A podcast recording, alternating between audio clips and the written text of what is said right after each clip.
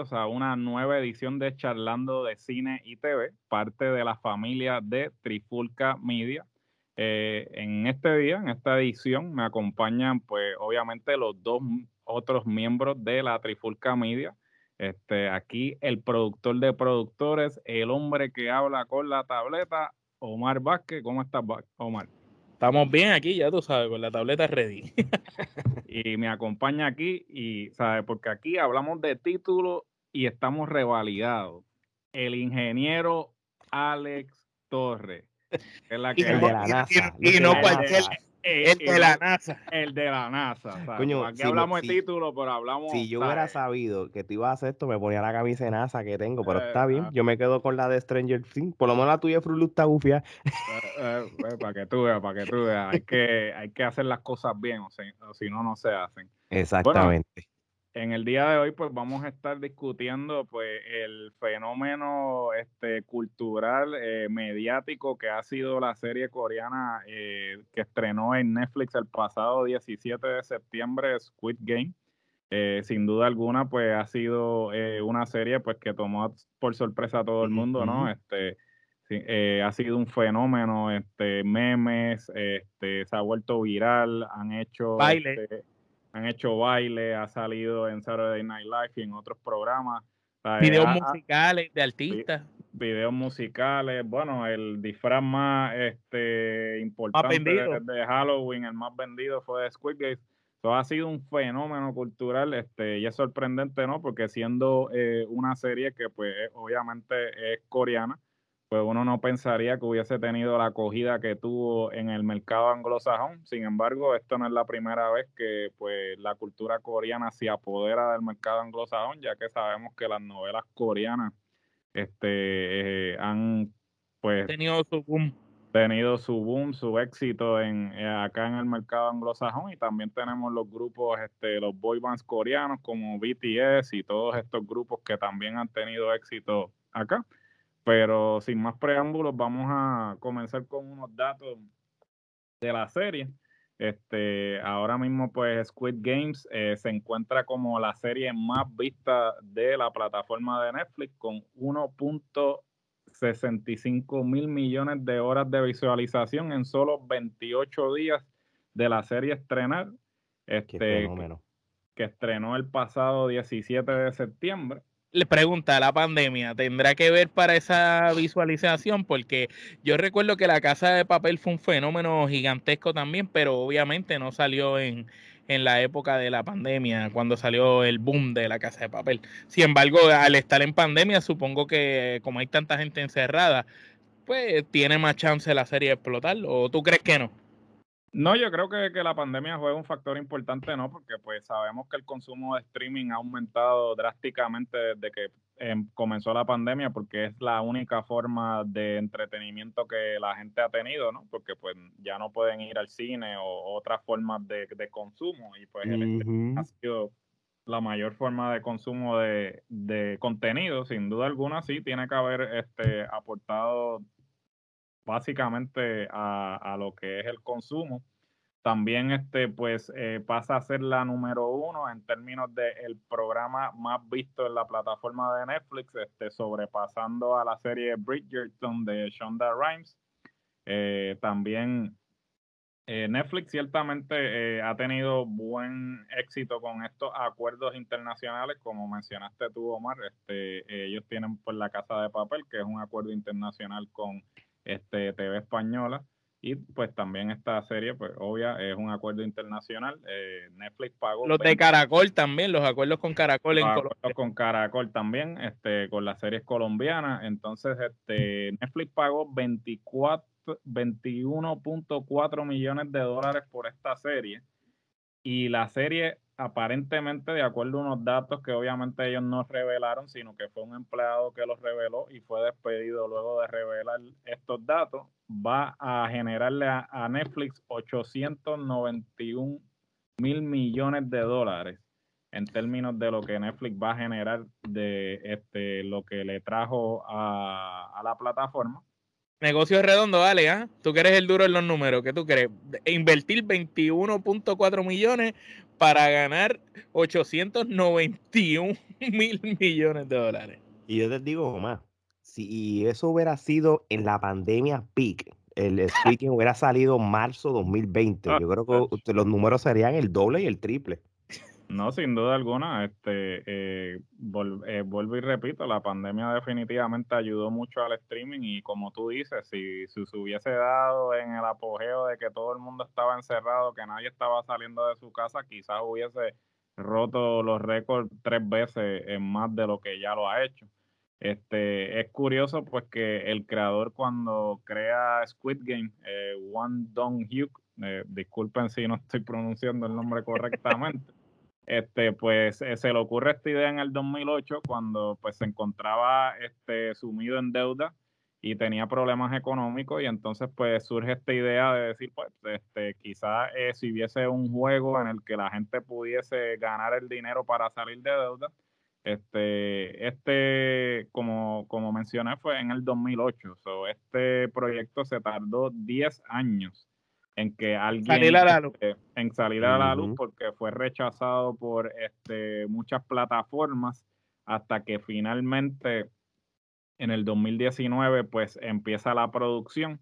Este, eh, el escritor también originalmente lo había eh, pensado hacer como una película, pero entonces eh, luego decidió convertirla en una serie y así fue que logró desarrollar más los juegos y agregó personajes este, como el personaje de Jung Ho, que este, no estaba eh, originalmente en el primer borrador de la serie.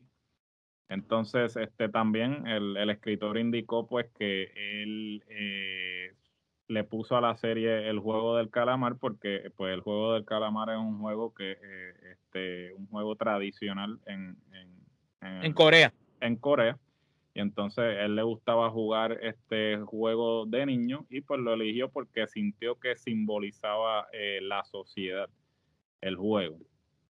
Entonces, ya... Pero tú poniéndote en la mente, vamos, aquí a, jugar, si tú eres una casa productora y te traen un guion así tan fuerte, de entrada, tú lo, lo consideras, tú entiendes que tú sabías que iba a ser un palo, si, si tú llegas a ver eso, porque hay que tomar en cuenta que para la época que, él lo hizo, en el 2008, era algo muy arriesgado para lo que se estaba presentando en, en, televisión y en las plataformas.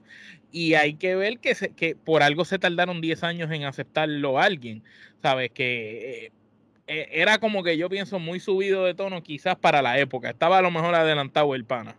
Bueno, lo que pasa es que en el mercado asiático, pues, este, esto quizá no era, eh, no era muy elevado, ¿no? Porque, pues, eh, sabemos que en el mercado asiático ya habían habido, este, eh, series o películas similares, eran con un concepto similar como el de Battle Royale, que Battle Royale, pues, fue la que inspiró por consiguientemente a Hunger Games y era un concepto similar al de Squid Games, lo único que era con adolescentes. Entonces, eh, yo creo que eh, no era tanto por eh, el tono, sino más bien porque tenían miedo a que lo compararan y que inclusive actualmente lo siguen comparando diciendo que es similar a este tipo de, programas este, o películas que habían salido. Sin embargo, pues al desarrollarlo como serie, pues logró distinguirse porque desarrolló unos aspectos que quizás estas películas no podrían explorar por, eh, por este, la duración. Entonces, eh, pues, eh, habiendo dicho todo eso y mencionando los datos, pues, este, ¿cómo, ¿cómo es que ustedes, pues, descubren Squid Game? empiezo contigo, Alex, este, que básicamente creo que por ti fue que empezamos a hablar de la serie, porque tú nos enviaste un, un meme y nos preguntaste, mira, ¿qué es esto? Y pues todos estábamos como que un poco también. Al otro día la empezamos a ver. Nada, es que yo, yo, yo creo que fue con, lo del cover de la, de la tiradera de, de Tempo. Yo vi esa muñeca y veía fotos y eso y decía, ¿qué rayo es eso? Entonces, pero de momento empecé a ver memes en los TikTok de, de como que la, de, la escena de la muñeca virando, si la gente parando y dice, ¿qué rayo es esto?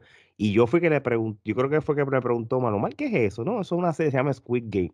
El mismo día que me lo dijo, el mismo día fue que me la, vi y yo creo que la consumí como en tres días. Ya la consumí en dos días también. Y ya ahí me yo dije, diablo, sí, porque uno se juquea, así son las series de Netflix como tal, pero yo no estaba al tanto del fenómeno de, de Netflix, porque es como todo, o sea, yo ahora hay tantas plataformas que yo había pichado un poco lo que era Netflix y me juqué más con HBO Max o, o, todas. Entonces, con eso volví otra vez a ver Netflix gracias a Squid Game y, me, y, gracias a, Squid Game empecé a ver otras series de, Netflix. y más o menos eso fue lo que pasó, pero a mí me, a mí me gustó, tú sabes, porque es como todo, ustedes han tenido la experiencia de ver cuántas series he intentado, ustedes ven el piloto, si el piloto no sirve, pues ustedes no, le, no le hacen caso, pero esto no fue el caso.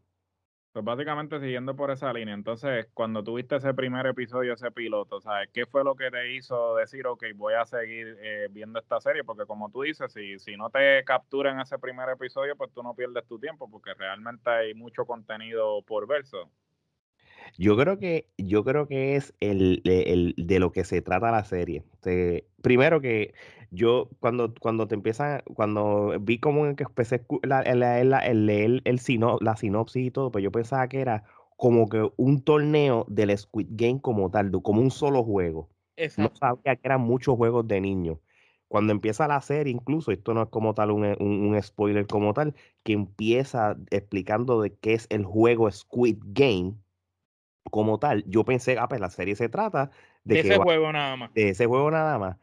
Pero cuando vi cuando, em, cuando, cuando empieza todo y hacen el primer juego, el famoso juego de la muñeca y de lo que conlleva, dije, ah, rayo, esto está brutal, porque es como si, si tú te pones en el viaje, como si tú eh, participaras de los juegos que tú jugaste cuando eras chiquito, que si chico paralizado, que si escondite, que si rescate, que si un dos, tres pescado y, yo lo veía, el de la muñeca era como un 2-3 pescados, literal. Sí, era un 2-3 pescados, literal. Sí. Entonces, pues prácticamente, pues, entonces, pues, el, es tú jugar esos juegos de niño, pero con lo que conlleva que, que, y, lo que te va a pasar si pierdes.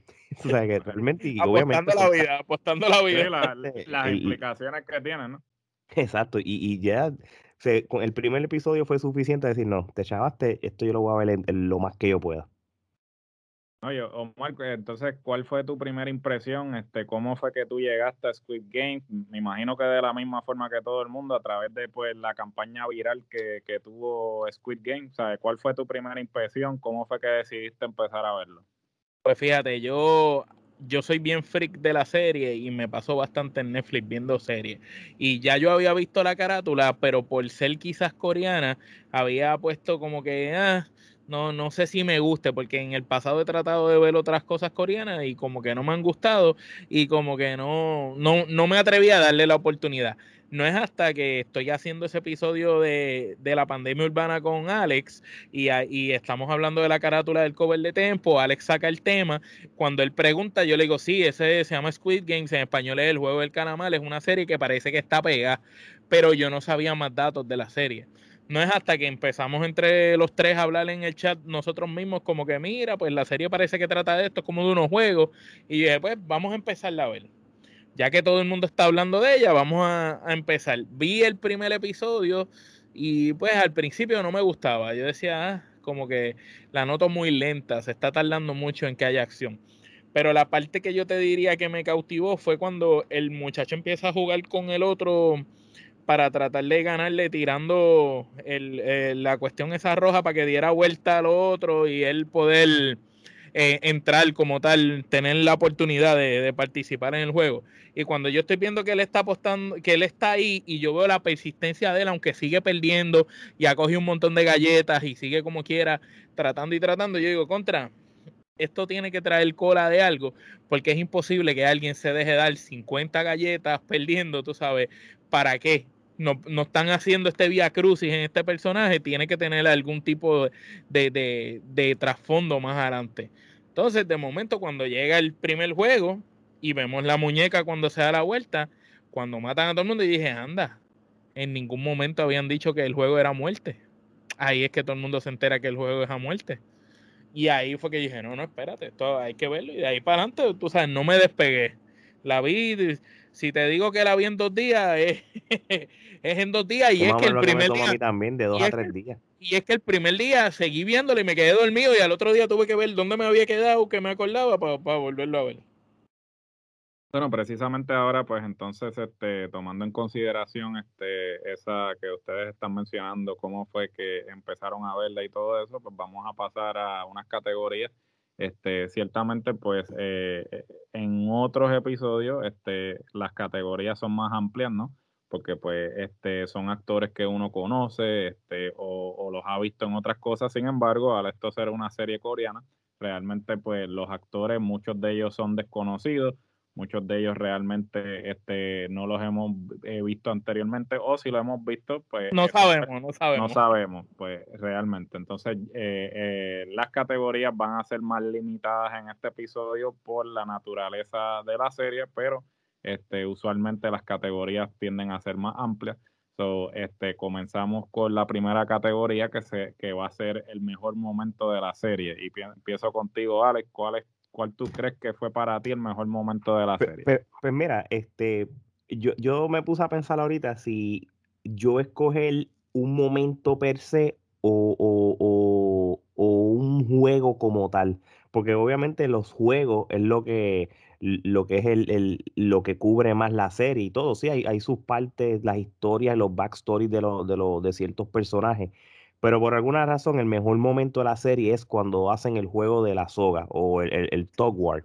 Y, no es el simple hecho de que está jugando el juego de la soga como cualquier otro juego, es lo que conllevó el juego y que ellos ganaran eh, eh, por, la, narrativa del viejo, la estrategia y, todo lo que conllevó. y trabajar en equipo. Y para trabajar en equipo. Y yo creo que posiblemente esa fue como que la parte que. Porque en papel, si tú competías el grupo de, de donde esté el viejo con los de otros, otros juegos, los otros participantes eran mejores en cuestión del físico y todo. Ah, y, entonces esa parte a mí me, cautivó mucho. Y por, lo menos para mí, ese fue el mejor momento de la serie, cuando ellos ganan el Top War. Para ti, Omar, ¿cuál fue el mejor momento? Pues yo tengo dos. Uno es ese que Alex mencionó de la soga, en el momento que, que, que caen los contrincantes. Ahí cuando de momento el despehuelito dice eh, paren un momento, vamos hacia adelante, par de pasos, ahora jalen completo para atrás. Cuando ellos se caen ahí, ese, ese es un momento. Y el otro momento, cuando el protagonista eh, está, tratando de cogerle bobo al viejo para las canicas, en el juego de las canicas, y le dice el viejo a él, eh, que tú necesitas? Toma las canicas, yo estoy viendo que tú me estás haciendo trampa. Y eso fue como como un golpe bajo, mano, como que, que te cojan haciendo lo más ruin y lo más bajo que tú puedes llegar con tal de sobrevivir y tú como ser humano saber que la estás embarrando, pero como quiera a toda costa tienes que sobrevivir y que te lo digan en la cara y el viejo te diga, toma, te las doy. Y se deje matar para los efectos hasta ese momento, ¿verdad? Y, se, y se deje matar, pues está brutal. Esa escena, cuando el viejo le da las canicas le dice no te preocupes, le aprieta el puño y se va. Estuvo brutal, igual que en ese mismo juego también de las canicas, la parte que la están las dos muchachas y la otra tira la canica muy corta a propósito y le dice a la otra, tú tienes familia que te espera afuera, yo no. ¡Boom! Esas son cosas que, bro, el boom te vuelan en la cabeza. Tú dices, el que hizo esta serie aquí se fue, se fue, le tocó la fibra al ser humano.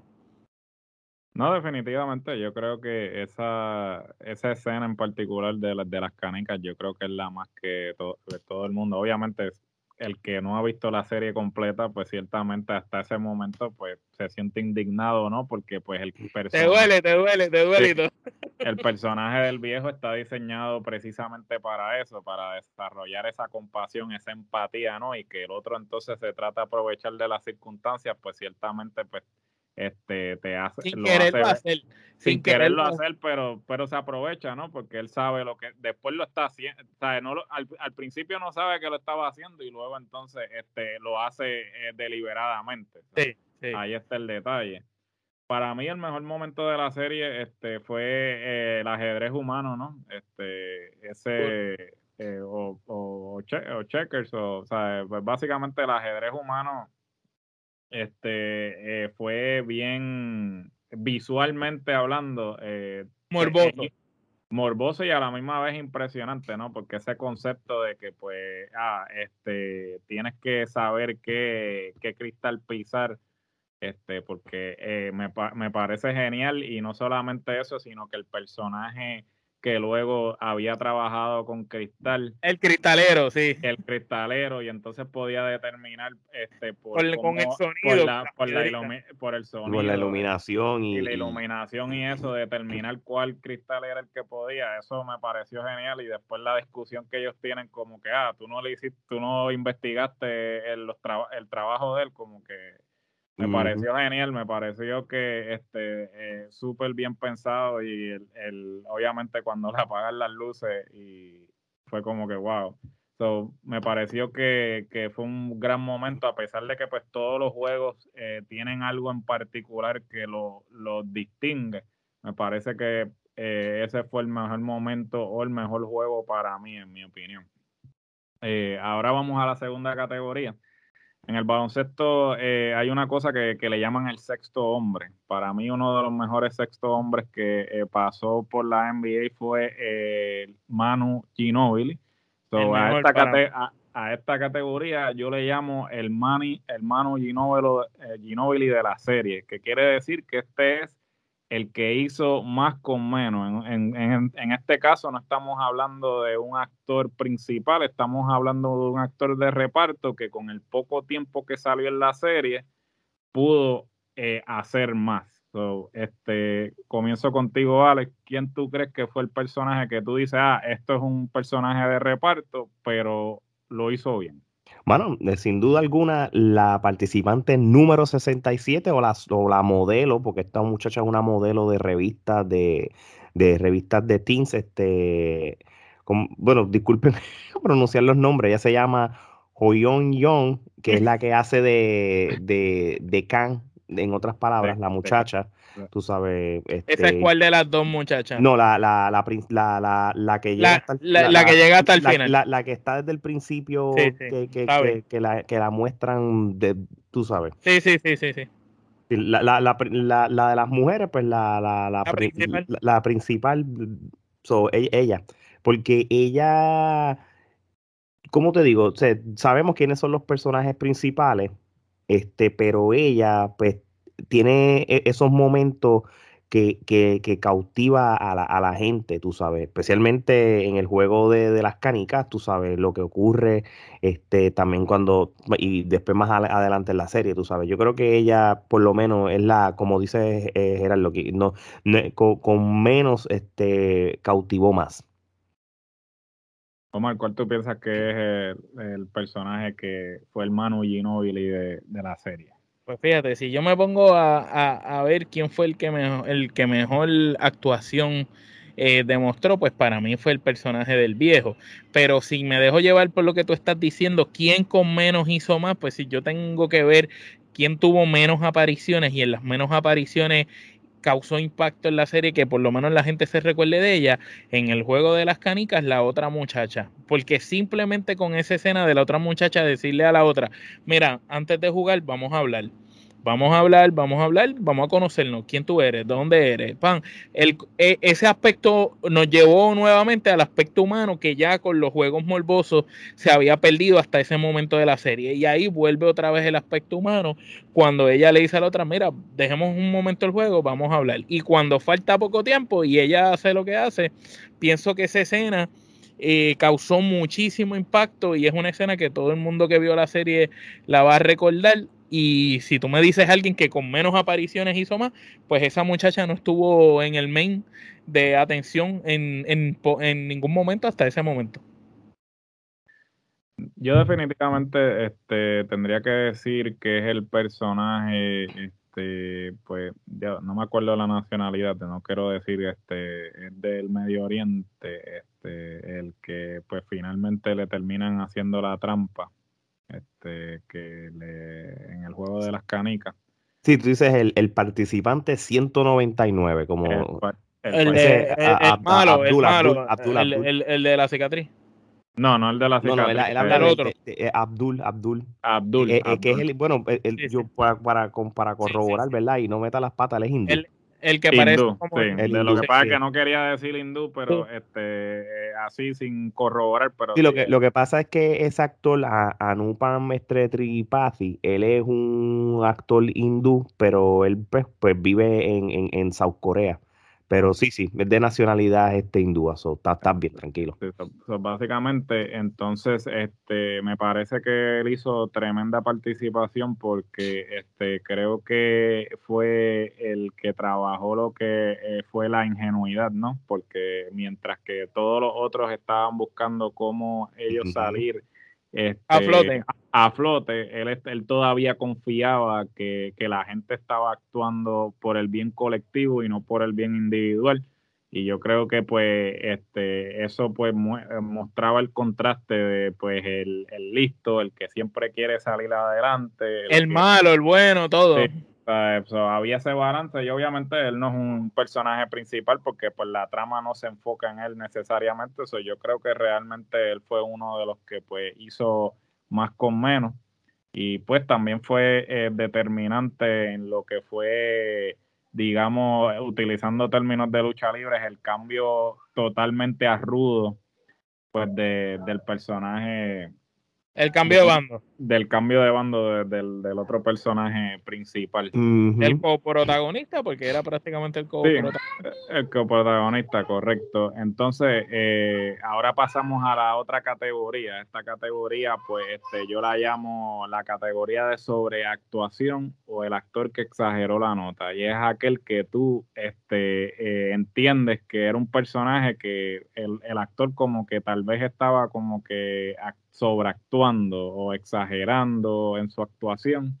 Este, Alex, empiezo contigo. Este, ¿Cuál tú crees que, es ese personaje? Bueno, sin duda alguna, la participante 212, la otra muchacha, la que es la la, doña, la, doña, la actriz Kim Yu Ryung. Este, creo que no sé si es que a propósito por el personaje, pero eh, yo la sentía siempre sobreactuada, muy gritona, muy, muy sobre, su, expresiva, tú sabes. Y, y caricaturesca. Puede ser, que es el personaje, pero no sé, se, veía como en mi, en mi caso, se veía para mí sobreactuada, muy exagerada.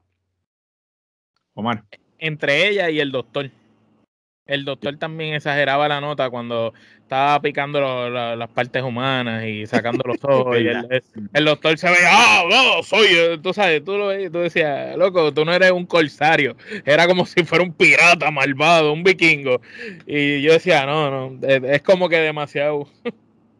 No, definitivamente, yo tengo que este, estar de acuerdo con Alex. Yo creo que fue la participante de 212. Este, a pesar de que, obviamente, me imagino que el propósito del personaje era ese, que tú pues este eh, te, lo repudiara. Te, lo repudiara, te, te, molestara y todo eso. Yo creo que en cierto punto a veces este se veía como sobreactuado, como que ella estaba exagerando la nota un poco. Pero hay actores que tú repudias el personaje, pero te venden bien la actuación, como el caso de Berlín en La Casa de Papel. El actor que hace de Berlín es un actor que el personaje es para que te dé asco y lo repudie, pero la manera en cómo el tipo actúa, tú logras separar, ok, él es un gran actor.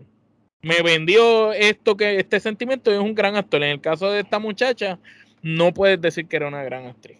No, definitivamente, porque tú como cuando a ti te, toma, te toca ese tipo de papel, pues tú tienes que tener la capacidad de, que la gente te odie, pero a la misma vez puedas reconocer que estás haciendo buen trabajo porque entonces estás logrando el objetivo. O sea, es como que, pues, este, sí, la gente me está repudiando, pero también reconocen que para poder repudiarme, es que soy demasiado de bueno. son muy buenos en lo que estoy haciendo. Entonces, hay un balance entre lo que es hacer las cosas bien y lo que es sobreactuar. Y yo creo, pues, entonces que la participante 212 realmente raya en lo que es la sobreactuación. Entonces, ahora vamos a esta última categoría. Eh, la última categoría eh, se llama ¿Quién ganó la serie? Y ¿Quién ganó la serie? significa que luego de que concluya esta serie, ¿quién de los actores ustedes creen que va a tener mayor éxito a raíz del éxito que la serie ha tenido. por ejemplo, sabe que, este va a ser como el primer este escalón en una carrera exitosa. empiezo contigo, Mario. Bueno, sin duda alguna, yo entiendo que el protagonista, yo creo que el, viejo ya es una persona mayor. Probablemente vuelva a conseguir unos buenos papeles eh, de personas mayores y eso, pero no es como que le, ponemos que va a tener 20 años más de carrera. Yo sin duda alguna pienso que el protagonista hizo buen trabajo porque en algunos momentos tú lo odiaste, en algunos momentos te identificaste con él, en algunos momentos le cogiste pena y en algunos momentos te visualizaste en sus zapatos. En algunos momentos te preguntaste por qué tomó la decisión de volver al juego, en otros momentos te preguntaste por qué no irte con tu hija, ya que eres millonario y pasa lo que pasa al final. Eh, eh, es un personaje que entiendo que caló bastante en la gente. Y sin duda alguna, eh, el cambio de, de pintarle el pelo al final y eso, pues llama más la atención y es como dándonos el enfoque directo en él. Yo pienso que él es el más que podría sobresalir de la serie junto con el otro que terminó el juego con él, pero el otro en sí tampoco vi como tuvo buen desempeño de rudo, una vez cambió, como tú dijiste, de bando, pero antes del cambio de bando era como un personaje normal. Alex, ¿quién tú piensas que...? Mira, yo, yo creo que en cierto sentido, se, como uno dice, se puede caer de la mata que, que Lee Jung Jae, que es el principal, el, el, participante 456, eh, va a ser el que, por, ser el principal, pues va entonces a, vamos a, salir y brincar el charco de lo que es su país a, quizás a que tenga algún tipo de papel en, en, alguna serie en los Estados Unidos o alguna película y eso, pero, eh, y, él, y, él, y él es un hombre que va a cumplir 50 años. Pero yo creo que la, la chica, uh, Ho Young Young, que es la participante 67, la, ella tiene 27 años. Ella es una, una supermodelo ya de, de, magazine. Ella estuvo en lo que es el Korea's Next Top Model eh, eh, y todo. So, prácticamente, mm, cuando tú tienes una persona que es una modelo, la pones en una serie de televisión que se convirtió en una de las series más importantes en la historia de Netflix ya todo el mundo la conoce. La gente va a empezar a googlear, como hicimos nosotros, quién es esta persona, quién es esta persona. Y ven el background, esa muchacha va a ser una persona que la van a coger en, en cuanta cosa sea en, series de televisión, sea para cosas de modelaje, sea para revistas de que si, o, cosas como, qué sé yo, de, de, de, todo lo que es imagen va, no, se va, no se va a limitar ya en lo que es Corea, Corea del Sur, la van a tomar en cuenta para, para internacional, sea en Europa, sea en los Estados Unidos. So, yo creo que entre ellos dos.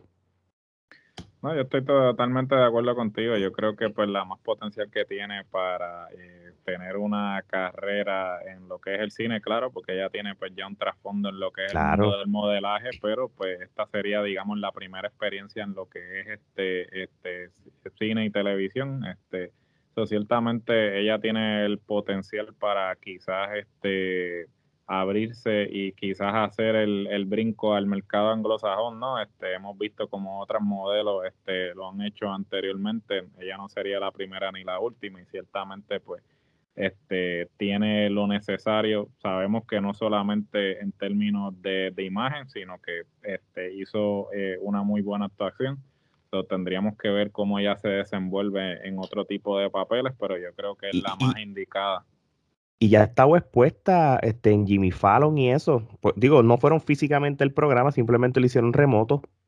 Pero de igual manera, lo que fue ella, esos dos actores principales que hemos mencionado ahora mismo, en, que los tres estamos, que coincidimos, ya ellos han tenido exposición de televisión nacional americana. So, prácticamente ya saben quién es, quiénes son ellos. ellos dos por, por, lo estamos mencionando, pero ah, posiblemente por lo menos mínimo cuatro o cinco de esos actores va, el malo, el malo. el, de La, de la cicatriz es un malo perfecto para cualquier película de acción. Hay que ser honesto, el de la cicatriz, él vendió bien el personaje de No, claro, pero lo van a encasillar. Sí, pero exacto, es malo, es malo. Sí, malo, lo, van, a encasillar porque él tiene, tiene la cara. de, bueno nunca va a ser. de, malo siempre va a tener trabajo. Mira, papi, ese tipo tiene cara que lo van a coger en Fasan de Furio 15 y, y, y, y, transporte el 20. Chacho, obligado. Pero, no, no, te vayas lejos, que esta chamaca probablemente sale en la próxima Fasan de Furio o algo así. Porque eso es lo que siempre hacen. Normalmente cuando hay una, este, eh, una actriz así que sobresale en algo, siempre la incluyen a la mala, aunque no caiga ahí, o sea, la meten en las franquicias tan importantes porque les trae una audiencia que le, le, tiras un Tokyo Drift parte 2, papi, y ya pega. ahí cae. Y entonces, y, pues. el de malo, y el de malo. Y el, tipo de malo, o sea, ya tienes ahí, mira, le estamos haciendo el casting, Vin Diesel ahí que te estamos haciendo el casting. Tiene el chinito también, el otro oriental. Cae perfecta. La, cae perfecta. definitivo. Este, sin duda alguna, este eh, Squid Game eh, se convirtió en un fenómeno sorprendentemente. Nadie esperaba que este fuera el fenómeno que es. Actualmente, pues el creador dijo que tiene planes de hacer una segunda temporada este, todavía Netflix no ha confirmado la segunda temporada, pero él dice que ya está escribiendo la segunda temporada. Es más que obvio que simplemente está esperando a que Netflix no dé la luz verde. ¿Realmente eh, tú piensas que no está escrita? Yo no, yo no, creo que esté escrita porque yo no creo que él, eh, eh, él esperaba el éxito que, está teniendo. Él obviamente esperaba... Papel. Claro, o sea, él esperaba que pues fuera un éxito en el mercado, pero que una que fuera una miniserie, pero que tuviera eh, el éxito que está teniendo, yo creo que él no se lo esperaba. Ciertamente, a la misma vez, el hecho de que pues él esté actuando en relación al éxito que esté teniendo, esto puede comprometer la calidad de la segunda temporada, porque no es que él tuviera una intención de hacer una segunda temporada, es que la está haciendo porque la, la, la serie tuvo éxito.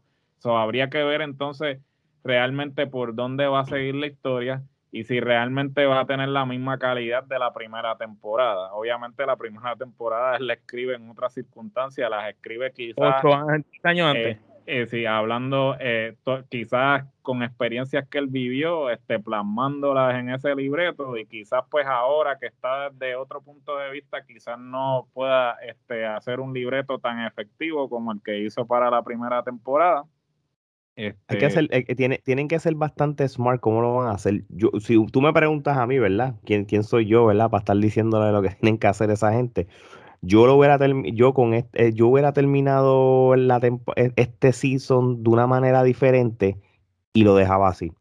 Ahora bien, si tú vas a hacer un segundo season, creo, como todo tipo de serie de, de televisión, ya es entonces conlleva darnos un background de cómo empezaron los Squid Game porque acuérdate que, y, teniendo cuidado de decirle spoiler, según nos dejamos llevar, esto no fue esto no fue nuevo cuando con esos participantes, esto lleva muchos, muchos no, años. supuestamente, de acuerdo a lo que él dijo, es que se va a enfocar en el líder, en el, obviamente, en el que había ganado el Squid Game anteriormente, aparentemente se van a enfocar más en la historia de eso. Asumo que como tú dices, irán atrás a otros Squid Games para ver cómo entonces eh, se dio la dinámica, y pues lo único, es lo más lógico, ¿no? Porque y, sabes que si lo, y si lo hacen, eh, como que vamos a, vamos a entender cómo empiezan los Squid Game esto. Cómo, cómo, qué pasa con los ganadores, qué pasa, si, si, si esto conlleva un season más dándole continuidad a lo que pasó al final de la temporada, yo, yo estoy bien con eso. Pero entonces, pues tiene que saber cuán largo, porque, mira, hay, hay, series de televisión de que, de que están diseñadas para dos o tres temporadas, por, por, la naturaleza del programa. Tú no puedes forzar algo que ya no. Una segunda temporada, con lo que estamos nosotros analizando, yo creo que más que, ¿verdad? ¿Qué tú crees, Omar? Totalmente de acuerdo. Lo, importante es entender cómo sucedieron los Squid Games, de cómo el viejo es el, el creador o el que se inventa esta jodienda eh, y los de ver también el policía si en realidad murió o no, porque aquel le disparó y cayó allá, pero nunca vimos cuerpos recogidos ni nada. No se sabe si el policía está vivo o no. Que es una, es una incógnita que hasta los mismos productores este, están tirando como que no podemos decir mucho, pero tú sabes. lo mismo que tú estás diciendo, ellos mismos están tirando la carne, como dicen. Básicamente ahí hay carne, yo diría para dos, para dos, dos temporadas más. Una explicándonos el trasfondo de cómo nace todo y al final darnos el pisco lápiz de donde se quedó en la primera temporada y la próxima con el desenlace de la historia. Es eh, por lo menos para eso. Y yo soy de los que apoyo lo que Alex dice. Hay series que están diseñadas para tú cortarlas en un momento dado y no seguirlas alargando. Ejemplo, ejemplo de ello, una de mis series favoritas en su primera temporada. Ok, mejor dicho, la serie que tiene la temporada 1 que más a mí me ha gustado, que fue Prison Break, y la dañaron luego del segundo season en adelante. Tenían que acabarla en ese segundo, segundo, segundo, season. Y ahí tenían que acabarla.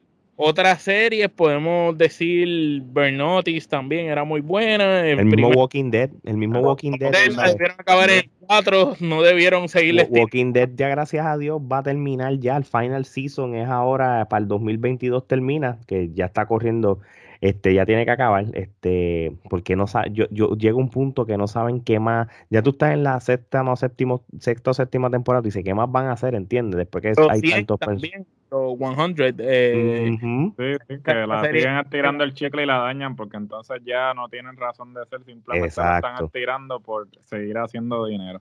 Y otra que va por ese camino es la casa de papel hay que decir. la casa de papel está re que te pasa de que la, la casa de papel se debió acabar en, el, en la primera temporada, porque sea como sea, eh, el hecho de que ellos hicieron una miniserie y ellos jamás pensaron, como Gerardo mencionó, que en esta serie tampoco pensarían que iba a ser tan exitosa, la casa de papel fue bien exitosa y yo encuentro que el error eh, tenías que acabarla porque ya una vez tú tuviste al, al que actuó y hizo el personaje de Berlín hacer ese desempeño, si tú no hacías que el tipo tenía un chaleco de balas y nunca lo mataron y no revivías ese personaje, ya la la serie no, no vale nada, porque ese actor era la vida de la serie. Así mismo, estoy de acuerdo contigo. Sin duda. Bueno, habiendo dicho eso, este, vamos a ir entonces a la unidad métrica más importante de todos los medios, el Kenepametro. este, ahora ustedes le van a dar a la serie eh, cuántas Kenepas tú le das, Alex. ¿Del 1 al 10 o del 1 al 5? En este caso. Del 1 al 10. No, mano, sí, este, realmente sin expectativas cuando empecé a ver la serie y todo, esto es una serie de nueve quenepas. son uno, nueve quenepas. Omar, ¿cuántas quenepas tú le das? Coincido con Ale, sí son uno, sí son uno, nueve quenepas. Sí son uno. no, no, sabemos qué pase después. Sabemos qué va a suceder. a lo mejor después, eh, pero por el primer season le damos nueve. En el otro decidimos, ¿verdad? Definitivo, hay que ver cómo, cómo sigue la serie. Bueno, este, gracias por acompañarnos en esta edición de lo que es Charlando de Cine y TV. Este, no olviden seguirnos en todas las plataformas, este, lo que es Facebook, Instagram, Twitter, TikTok, bueno, cualquier plataforma de red social que exista, nosotros estamos presentes y si no estamos, nos dejan saber que entonces abrimos este uno para eh, su disfrute. Así mismo este, No tampoco olviden suscribirse, denle a la campanita para que estén al tanto de todo el contenido que está saliendo diariamente. Y dije diariamente porque aquí no paramos. Desde que hicimos el cambio a Trifulca Media, este, estamos ofreciendo contenido diario, no solamente contenido audiovisual, sino que contenido de noticias, de este, lucha, deportes, entretenimiento, gastronomía, bueno, de todo como en botica. Aquí en Trifulca Media tenemos de todo para el disfrute de todo. Así que por favor, este, continúe apoyándonos.